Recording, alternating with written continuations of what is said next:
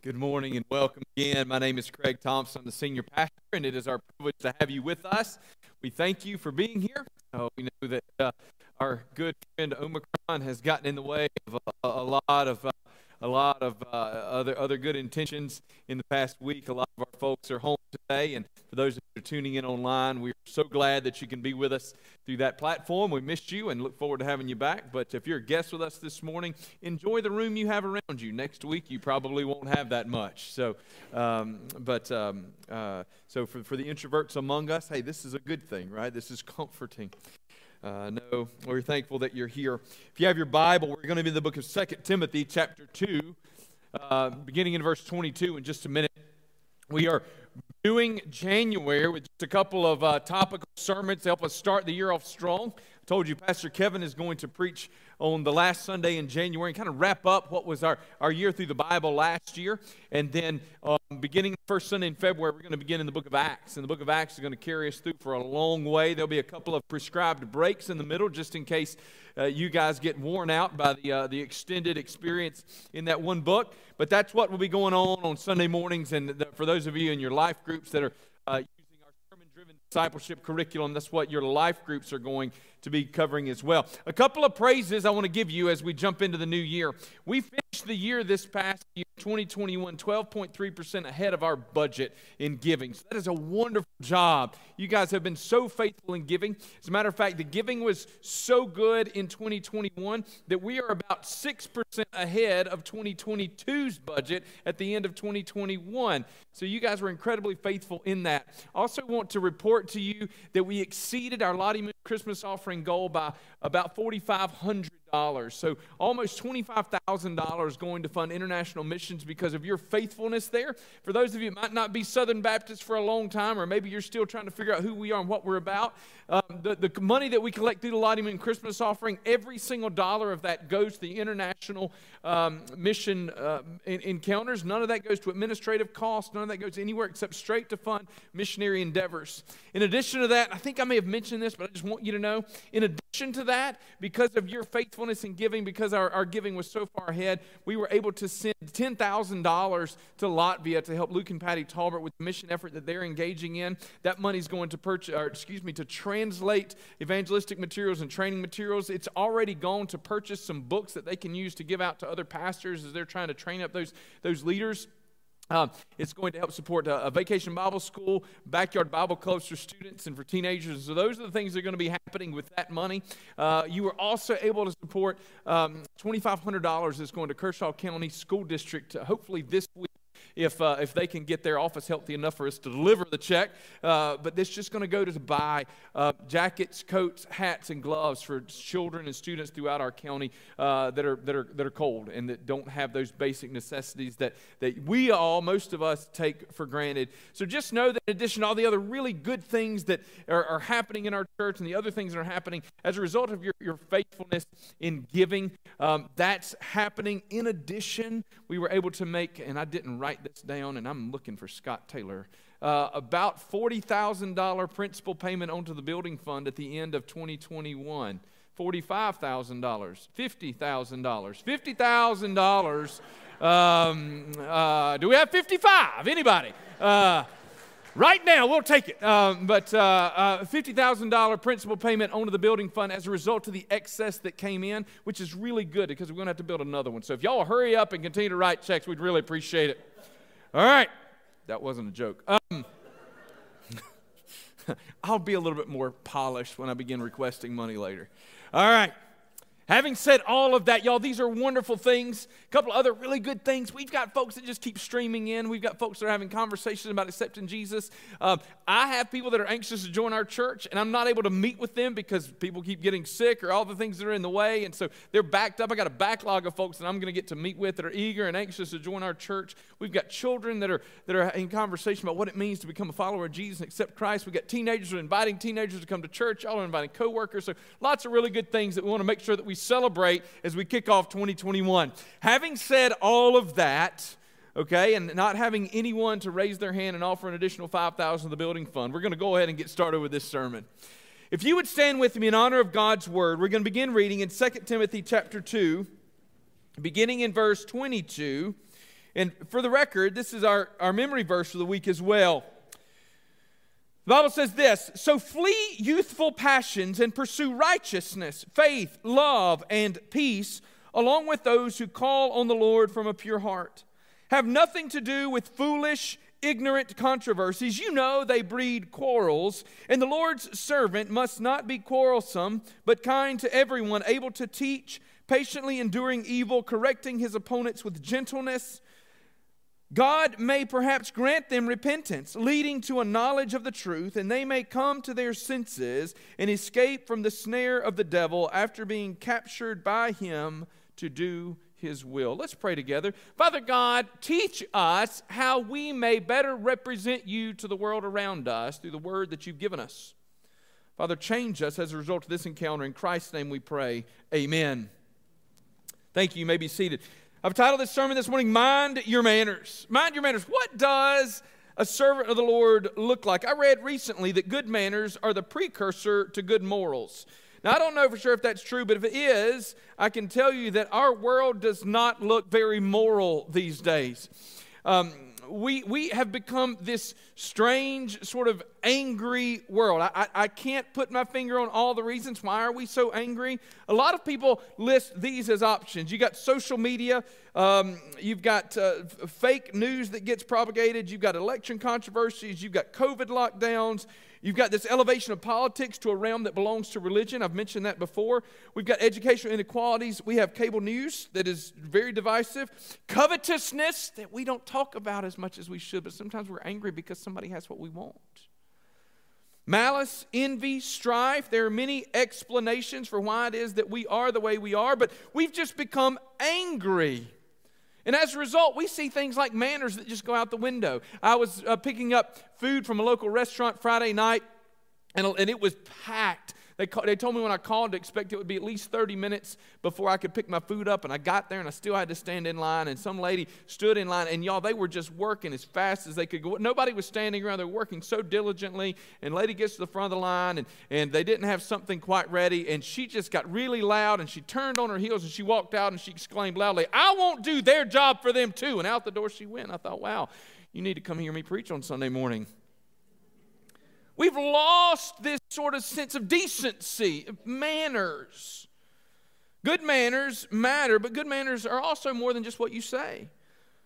I got permission to share this story. When Angela was little, her brother, uh, her brother's uh, 12, 14 years older than her, her brother and some of his friends taught her that it was okay to say, shut up, as long as you said, shut up, please. Needless to say, Angela's mom did not agree that shut up was an acceptable phrase coming out of her little mouth, even if she did include please with it. You know, it's not just what we say, sometimes it's how we say, it's, it's the way that we look, it's our body language, but the way that we interact with others actually does matter. It actually does matter. And we find ourselves here in 2 Timothy chapter 2. We've got Paul not just giving Timothy a sermon about what he should believe, we've got Paul including in this passage a list of expectations for how it is that, that he should live, how he should behave, and how he should act. And so this morning, I want to encourage all of you to mind your manners. I want to wrestle with the question what does a servant of the Lord look like? Act like. We sometimes get so caught up in what should you believe, the orthodoxy, the orthodox beliefs. But there also needs to be this orthopraxy, this putting into practice of those right beliefs so that we don't just believe the right things, but we live out the right things, that we actually, you ready for this? Look like Jesus. The first thing that Paul says this morning is that we should flee youthful passions or flee youthful desires. You know, it's appropriate that as followers of Jesus, we should be really strict in our understanding of what God says, but we've got to equally cling to how we should live. Obeying the Lord means what? Not just knowing what He says, but as the book of James says, but actually doing what God says. When Paul wrote to Timothy, this word that he used, flee youthful passions or flee youthful desires, in some places is in, in some translations, especially the King James, I believe, does this, says flee youthful lusts. Flee youthful lusts. And when we read that, as Americans, and I don't know if others do this, but as Americans, when I read the word lust and youthful lust, we immediately run to the idea that we should flee or run from sexual lust. That we need to avoid sexual. And, and without a doubt, Jesus warned us. He said, if you've committed lust with a person in your heart, then you've sinned against that person. You've committed adultery in your heart if you've lusted after that person. But this word that Paul uses, epithemia is, is, the Greek word, I probably pronounced it wrong, but is, is translated variously as lusts or desires or passions. An older word for this was a word that Augustine used in the fourth century, concupiscence. And the idea here is this broader picture that we should flee worldly desires if we narrowly identify this phrase as sexual lust, then we can, again, this is where legalism becomes a get out of jail free card for us, right? You say, Have you fled from your youthful desires? You say, I haven't lusted after anybody in, in 278 days. But if the picture is much more broad than sexual lust, but that you have fled from your youthful worldly desires, then all of a sudden I have to ask the question have I, have I ran from those things that I should have actually graduated from? Now, Paul wanted Timothy to flee from sexual lust without a shadow of a doubt. But young men and young women have a tendency to desire all sorts of worldly things. And Paul says to Timothy, flee youthful desires. As we continue in this message, this idea of fleeing youthful desires really captures much of what Paul's explaining. What are youthful desires? Let's think about it. Young men are often known to be hot headed, right? When Paul urged Timothy not to engage in his youthful passions, a, a, wider understanding of this Greek word epithemia leads us to understand that Christian leaders should flee all desires of the flesh. Christians, as our world gets engaged, or excuse me, gets increasingly angry and mean, Paul calls us to flee those youthful desires, those youthful passions, those worldly desires and passions, and instead to pursue righteousness, holiness, godliness. Watch this mature Christians flee their youthful passions and avoid quarrels. How many of you, as a follower of Jesus, regularly works to avoid an argument? The Bible says that you should. Mature Christians flee their youthful passions and pursue kindness. How many of you aren't just occasionally kind? You pursue opportunities to be kind to others. Mature Christians flee their youthful passions and learn to teach, not just to argue. There's a difference. Teaching requires patience. Any of you ever got into an argument with your kid and realized about halfway through that everything was going completely wrong and you were not you were losing everything? You might have won the argument, you completely lost the war. I mean, I've never done that before, but some of you probably have. I better be honest because two of my children are in here. Okay, I've done that occasionally. Haven't we? Like, and, and, it's not just been with our children. You, you've all been in the midst of that occasion where you've been trying to get your point across to somebody, but you realize, oh, I don't know, like two minutes in that you've stopped actually patiently trying to persuade and you've just become arguing. And by the time, become arguing, you've just been arguing. And by the time that you realize it, if you're not careful, if you're like Craig Thompson, usually by the time you realize it, then your blood pressure's up high enough and you're, you're ready to go enough that, that at that point the whole goal has stopped being persuade and it has been make sure that I do not lose, right? Some of y'all aren't like me. Well, good for y'all, okay? Good for y'all. But the rest of us, we'll talk after. We'll start our own little discussion group and we'll try and help one another. A support group for angry people. But mature Christians, we, we learn to teach and to persuade with patience, not just arguing. Mature Christians flee their youthful passion and they grow in patience. Let me ask you this question. If you've been a, a Christian for more than 10 minutes, do you find yourself more patient today than you did 10 minutes ago? Do, do you find yourself as a believer more patient today than you did 10 years ago, 15 years ago? Do you see this regular growth in patience that you, you're finding opportunities, you're seeking opportunities, you're finding it, uh, the ability to actually bear with others more today than you did 10 years ago? If not, we need to ask ourselves the question are we actually growing in godliness? Or are we just growing in our knowledge about the things of the Lord? Have we grown in our understanding of the Lord? Yes. Have we also grown in our application of God's word? Mm. Mature Christians flee their youthful passions and learn to respond to evil with gentleness, desiring not that our opponents would be defeated, but that our opponents would seek repentance. We've got to flee youthful desires. Flee those desires to, to, to, to, conquer the world. Flee those desires to win at all costs. And instead to cling to godliness. You see how more challenging this becomes when my conversation is not simply about fleeing sexual desires. My, my, my, my understanding of God's word urges me to flee worldly desires of all kinds. It makes it a little bit more challenging, doesn't it? I'm going to tell you what, when I understand this passage as related to more than just sexual lust, it enables me to grow in patience a little bit quicker because I realize how patient God must be with me when His expectation is so much more broad than I've been willing to make it.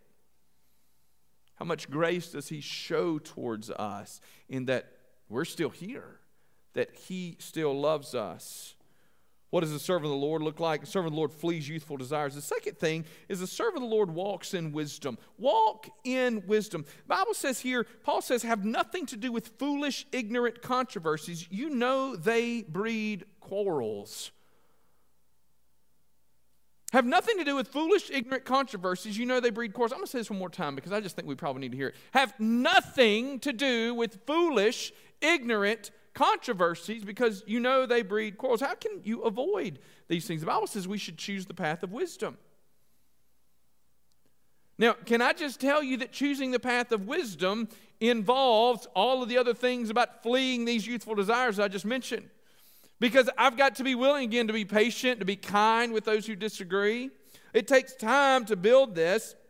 Um, uh, you know, I, I, I, try to avoid foolish controversies unless they threaten to harm others, but that's been something I've had to grow into understanding. Occasionally, I have someone come to me, just as a for instance, and they'll suggest that Christians should adhere to the Old Testament ceremonial laws. And, and years ago, when people would come to me with those things, I would, I would spend hours and hours digging in and, and wrestling through and, and trying to, to produce argument after argument after argument. But I, I finally realized one day I had to get smart enough that Paul actually dealt with that in Galatians. The whole book of Galatians is about that very thing. And so anymore, when, when I have somebody that comes, I'm not angry at them. I'm, I'm, you know, I'm not angry with anybody for trying to understand God's word, but anymore, what I do, I'm not engaging in that controversy. I'm not engaging in that quarrel. I'm simply saying, here's the book of Galatians. Once you have read the book of Galatians and explained away all of Paul's arguments against these things, then let's have a conversation. But until you've done that, I'm, I'm just not jumping into the fray. What would cause me to jump into the fray? The only thing that would cause me to jump into the fray, for instance, in that particular situation, is if, you know, somebody was like, hey, I think we should adhere to the Old Testament law. And I'm like, hey, I, I, I don't believe that God's word teaches that, but you know, if that if that's your conviction, I, you know, Paul says one man seems one day holy, another the other. And if you want to esteem another day holy, that's that's fine.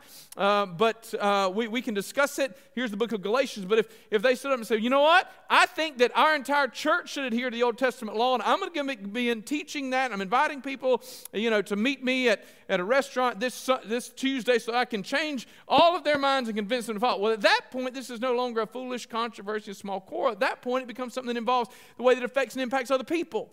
Right? So at that point, I'm no longer simply saying, all right, once you've dealt with the book of Galatians, we can talk. At that point, we've got to do something different. Right? But walking in wisdom means that, guess what? Most things in life just aren't worth arguing about. They're just not. We have to walk in wisdom. What is wisdom? The Bible says that the fear of the Lord is the beginning of wisdom. Why would the fear of the Lord be the beginning of wisdom?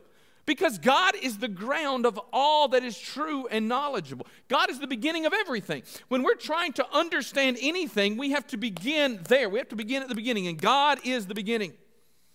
He is the grounding for all that is true and right and holy and lovely. And so the fear of the Lord is the beginning of wisdom. We start with the Lord, but what is it? Wisdom is, Craig's definition here, Wisdom is good sense, judgment, and discernment that comes from an accumulation of knowledge and experience. Wisdom is good sense, judgment, and discernment that comes from an accumulation of knowledge and experience. experience. Y'all, it takes time to build this sort of wisdom and develop the necessary self control to live according to it. You see that? Time to not only develop it, but to develop the necessary self control to live according to that wisdom. How many of y'all have ever done what you knew you shouldn't have done? Right? How many, how many of you have ever sat around and said, I know this is a bad idea, but I'm going to do this anyway? And you looked over your shoulder and you said, Hey, y'all, watch this. We, we've all been there. Growing in wisdom and godliness is not just growing in our ability to discern what is right and wrong, but actually growing in our self control so that once we have discerned right and wrong, we then are willing to pursue the right and forsake the wrong. That's what walking in wisdom looks like. Paul says, Flee youthful passions and pursue righteousness with faith, love, and peace, along with those who call on the Lord from pure heart. Have nothing to do with foolish, ignorant controversies. See, the opposite of that, rather than me standing up this morning and making some of y'all mad by saying, Hey, don't be fools, we're trying to turn around to positive for 2022 and say, Walk in wisdom. But do you understand that foolishness is the opposite of walking in wisdom? Who is the fool according to the Lord? He who does not fear the Lord, he who does not believe. The fool says in his heart, There is no God. We need to make sure that we live as though there is a God who has controlled and created the world, and not claim to believe in this God and yet live as if he does not exist. Any of y'all, when you were kids, ever do something different when your parents weren't home than you did when your parents were at home? I got pulled over one time by a police officer. I've told this story before, but this is what he pulled me over I, I, across the center line. He pulled me over. He wanted to know what had happened. I said, You know, I didn't know you were back there. he said, You should always drive as though I'm behind you. I said, If I'd known, I would have been a little different. How many of us know that God's there, but we sometimes live as though He wasn't, right? Live as though God doesn't have expectations. The Bible says, walk in wisdom. Walk according to God and avoid foolish controversies.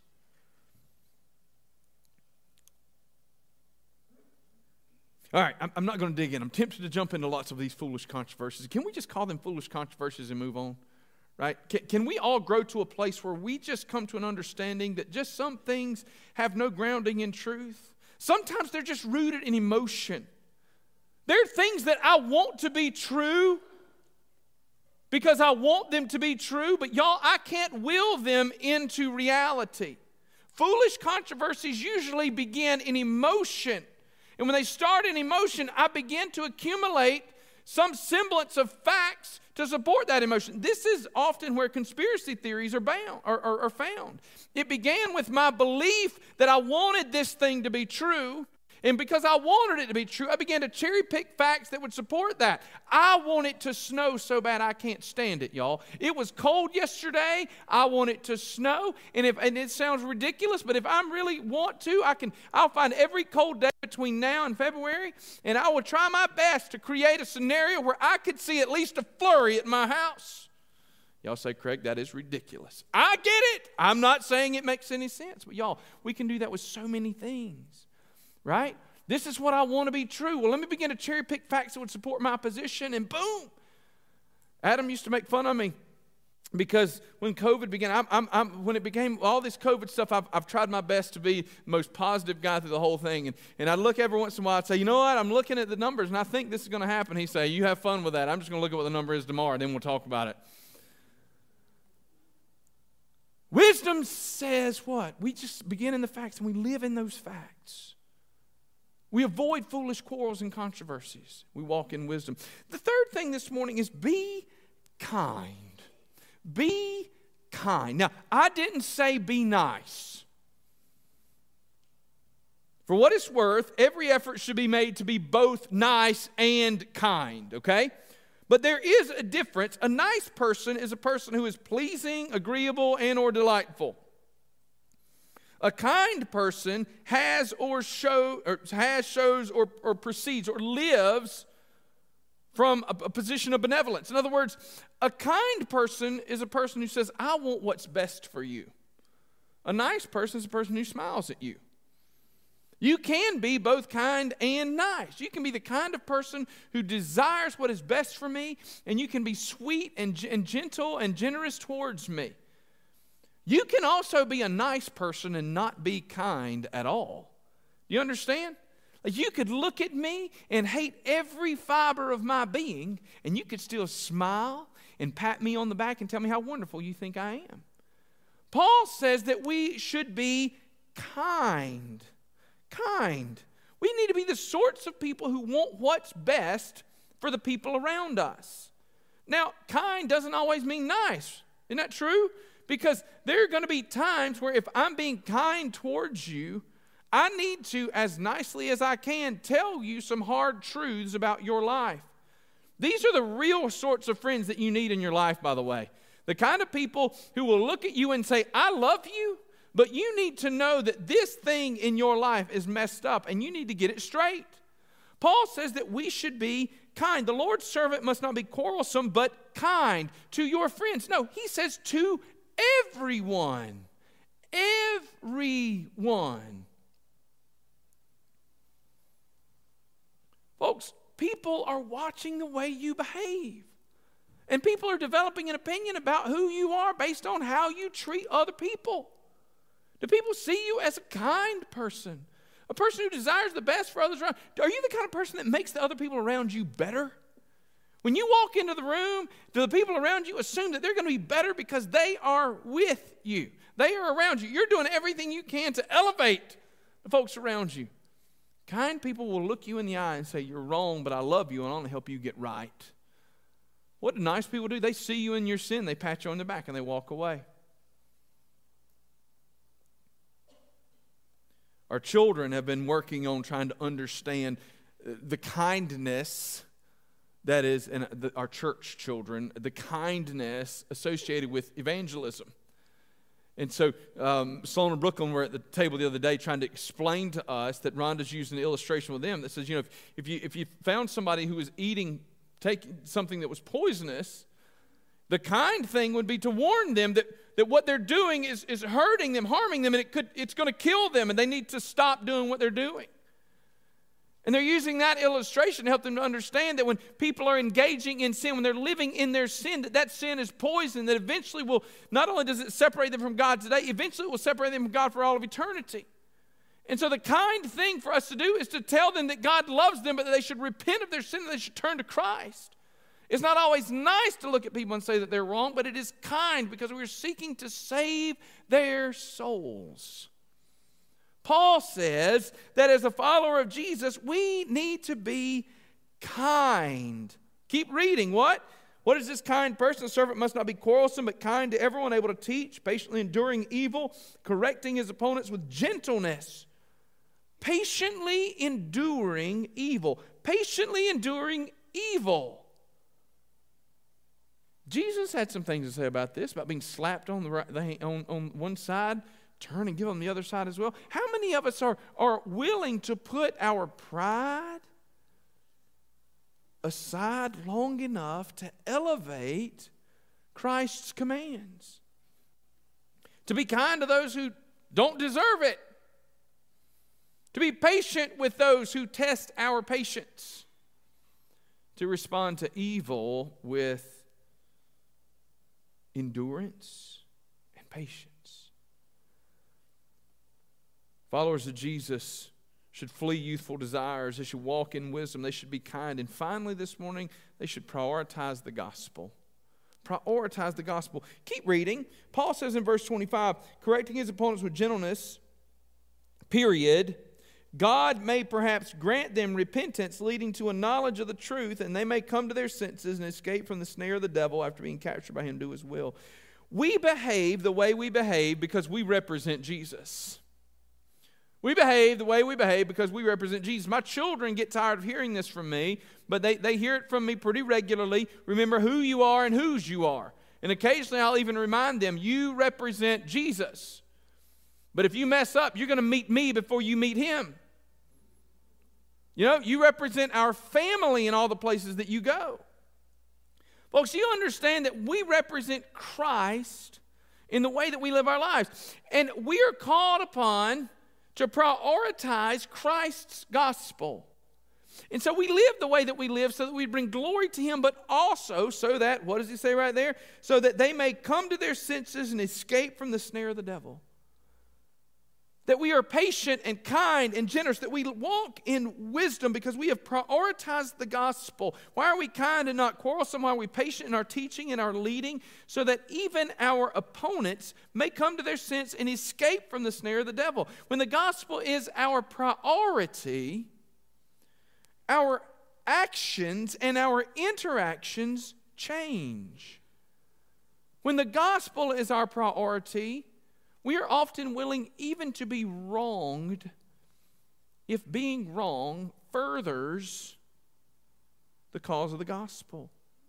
Several weeks ago, maybe I guess months ago now, I preached about the importance of paying the tax that we do not owe. Jesus did not owe a tax on the temple because he was God in the flesh. And yet, when they came to Jesus and they said, Are you going to pay this tax? Jesus looked at Peter and he says, Hey, you think I owe this tax? Of course, Peter's always talking. You, we, we, don't get the full interaction. You know, Peter's like, Jesus, you don't owe this tax. Jesus, Peter, Peter's probably like, Jesus, don't pay it. And if they got something to say about it, they can say it to me. But Jesus said, No, no, no. We don't want to show offense. There's a greater purpose here, Peter. I know, Peter, that you'll punch him in the mouth. But there's a bigger purpose, there's a bigger role here, there's something greater. So, as to not show offense, Peter, I want you to go down to the sea. I want you to throw a hook in the water. You're going to catch a fish. When that fish comes up, there's going to be enough money in his mouth to pay both mine and your tax. Now, I'm going to tell you, like if I'm Peter, I'm walking away and I'm like, look, I don't know why Jesus is so intent on paying this tax. Jesus doesn't know this tax. Peter might have been the guy, and I think most of us sort of imagine Peter having stuck his foot in his mouth as many times as he does. I, I like I, I, empathize with that. I am I, I completely understand what it's like to regularly stick my foot in my mouth. But can't you imagine Peter walking away, just kind of a three-year-old, just kicking rocks? I can't believe Jesus sent me down here to get this fish. What, like there's going to be money in a fish's mouth. He doesn't have to pay this and anything he owes. And he didn't tell me throw a net. He just throw a hook, no bait. Peter walks out. But if he says it, boom, boom, fish comes up of his mouth. Peter's like, oh, money. What? Are... Why? Because Jesus did not come to overturn the temple tax. Jesus prioritized the gospel. Jesus paid a tax he didn't owe because of the gospel. He came to seek and save sinners, not to overturn the temple tax. Folks, sometimes we've got to be willing to pay a tax that we don't owe, make an apology that is undeserved, legitimately sometimes pay money that we don't owe for the sake of the gospel. We prioritize the gospel to such a degree that we're willing to make a payment that we don't owe so that we don't cause offense, so that perhaps by our kindness, our generosity, our patience, someone somewhere might be granted repentance because of the way that we live, I, I live or we live our lives. Do you understand that we are called upon to prioritize the gospel?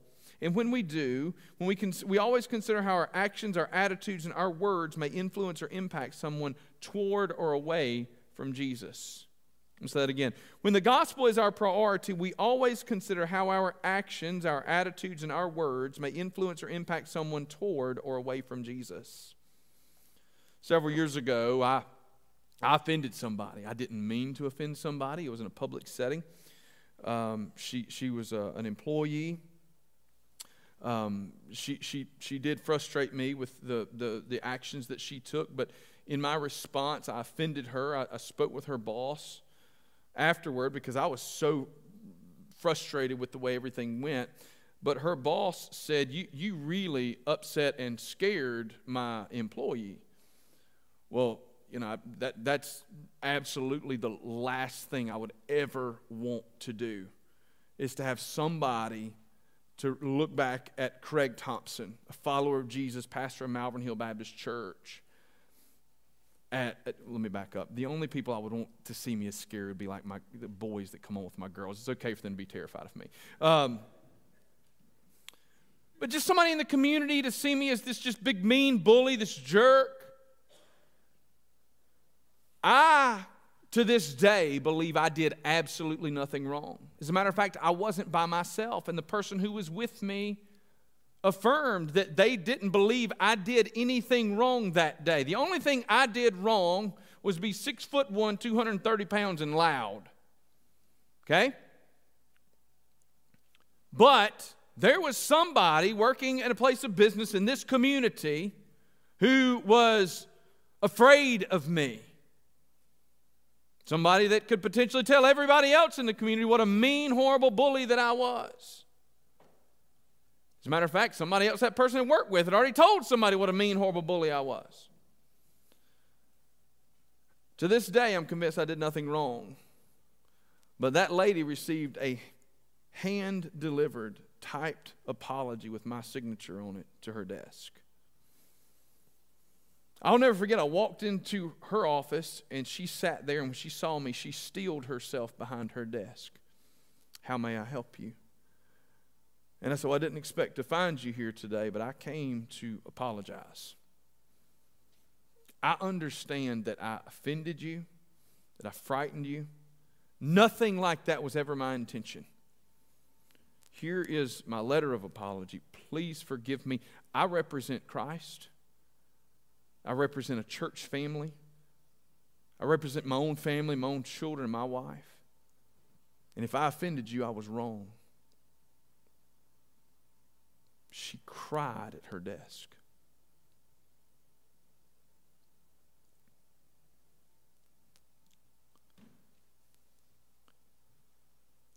I still believe I was right. But the gospel mattered more than being right the gospel matters more than being right.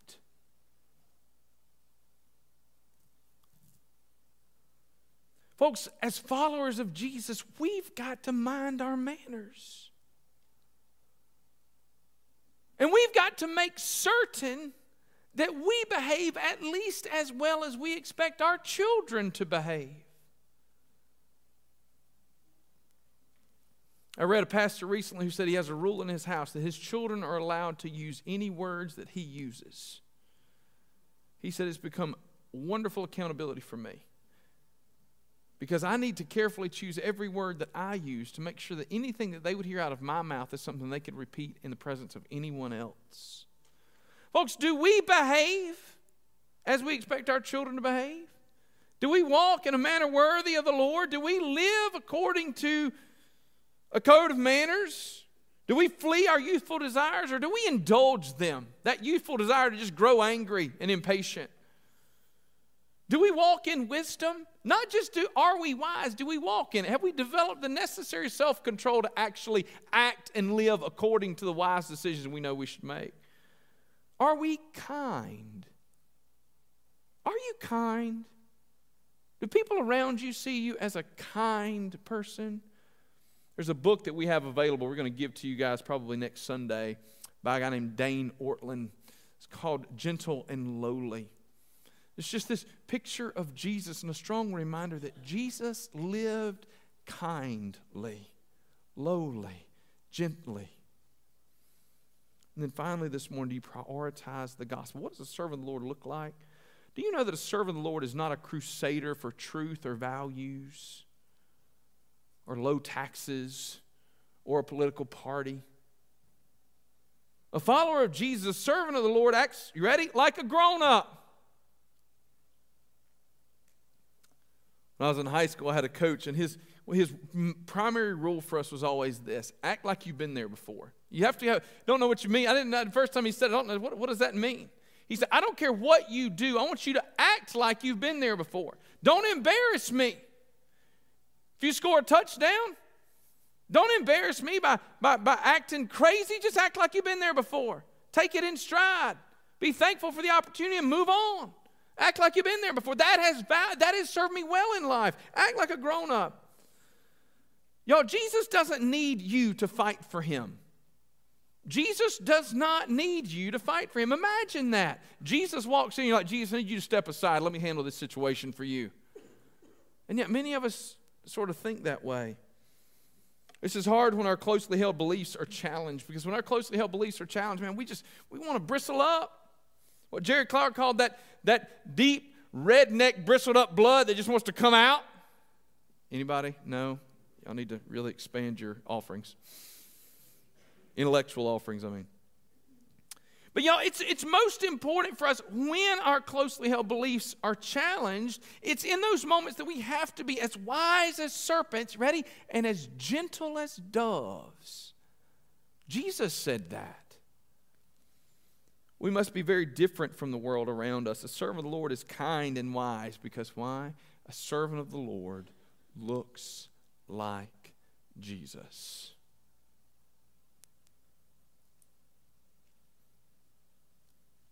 In conclusion, this morning, as I mentioned last week, these sermons that we're going to be preaching in the month of January, if we're not careful, can come across very legalistic. Right? They can always all be about if you do these six things, then you made Jesus happy. Folks, I'm, I'm not trying to create a, a, a legalism here. What I want to encourage and urge you to do is to love Jesus with your heart, all your heart, all your mind, all your soul, and all your strength. You ready? I want for that love of Christ to leak out of every pore in your body. I want for the world to say, there's something different. In the book of Acts, we're going to find ourselves in a situation where Peter and John get arrested. And Peter and John, these fishermen that are completely uneducated, are going to have this said of them. The religious leaders are going to be amazed and blown away by the wisdom and the actions of these untrained, unskilled men. And they're going to say, they knew they had been with Jesus. That's what I encourage you to do today to live a life so that others around you will say, I can tell that guy's been with Jesus. There's something different. She's kind, she's patient, she's humble. She has prioritized the gospel to such a degree that she's been willing to be wrong so that others might be made right in Jesus. So that's the invitation this morning. Very simple. Do you look like Jesus? And if you don't, what steps can you take today to begin to change that? But watch, some of you don't look like Jesus today because you don't know him. See, some of you just really need to be honest about this, the fact that you don't know Jesus. It's nothing to be ashamed of but it's certainly nothing you should live with. Today can be the day that your life is changed by an encounter with Jesus Christ. I'm going to tell you something.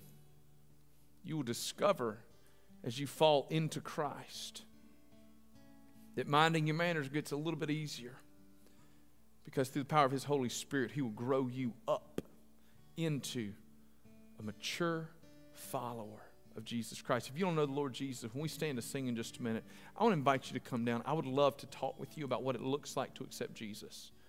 Today, if you'd like to come and pray, I'd be happy to pray with you. If you'd like to come pray on your own, you're welcome to do so here at the front. Perhaps your response today, though, will simply be to stand and to sing, to give glory to the God who changes all things. However, it is that the Lord's at work in your life as we stand and sing would you be obedient? Stand with us this morning. Father God in heaven, I pray that you would help us to look more like you, to live more like Jesus, to live lives that make a difference. Father God, that are patient, that are kind. Father God, lives that prioritize the gospel above all else. We pray these things in the name of Jesus Christ. Amen. Stand with us this morning as we sing.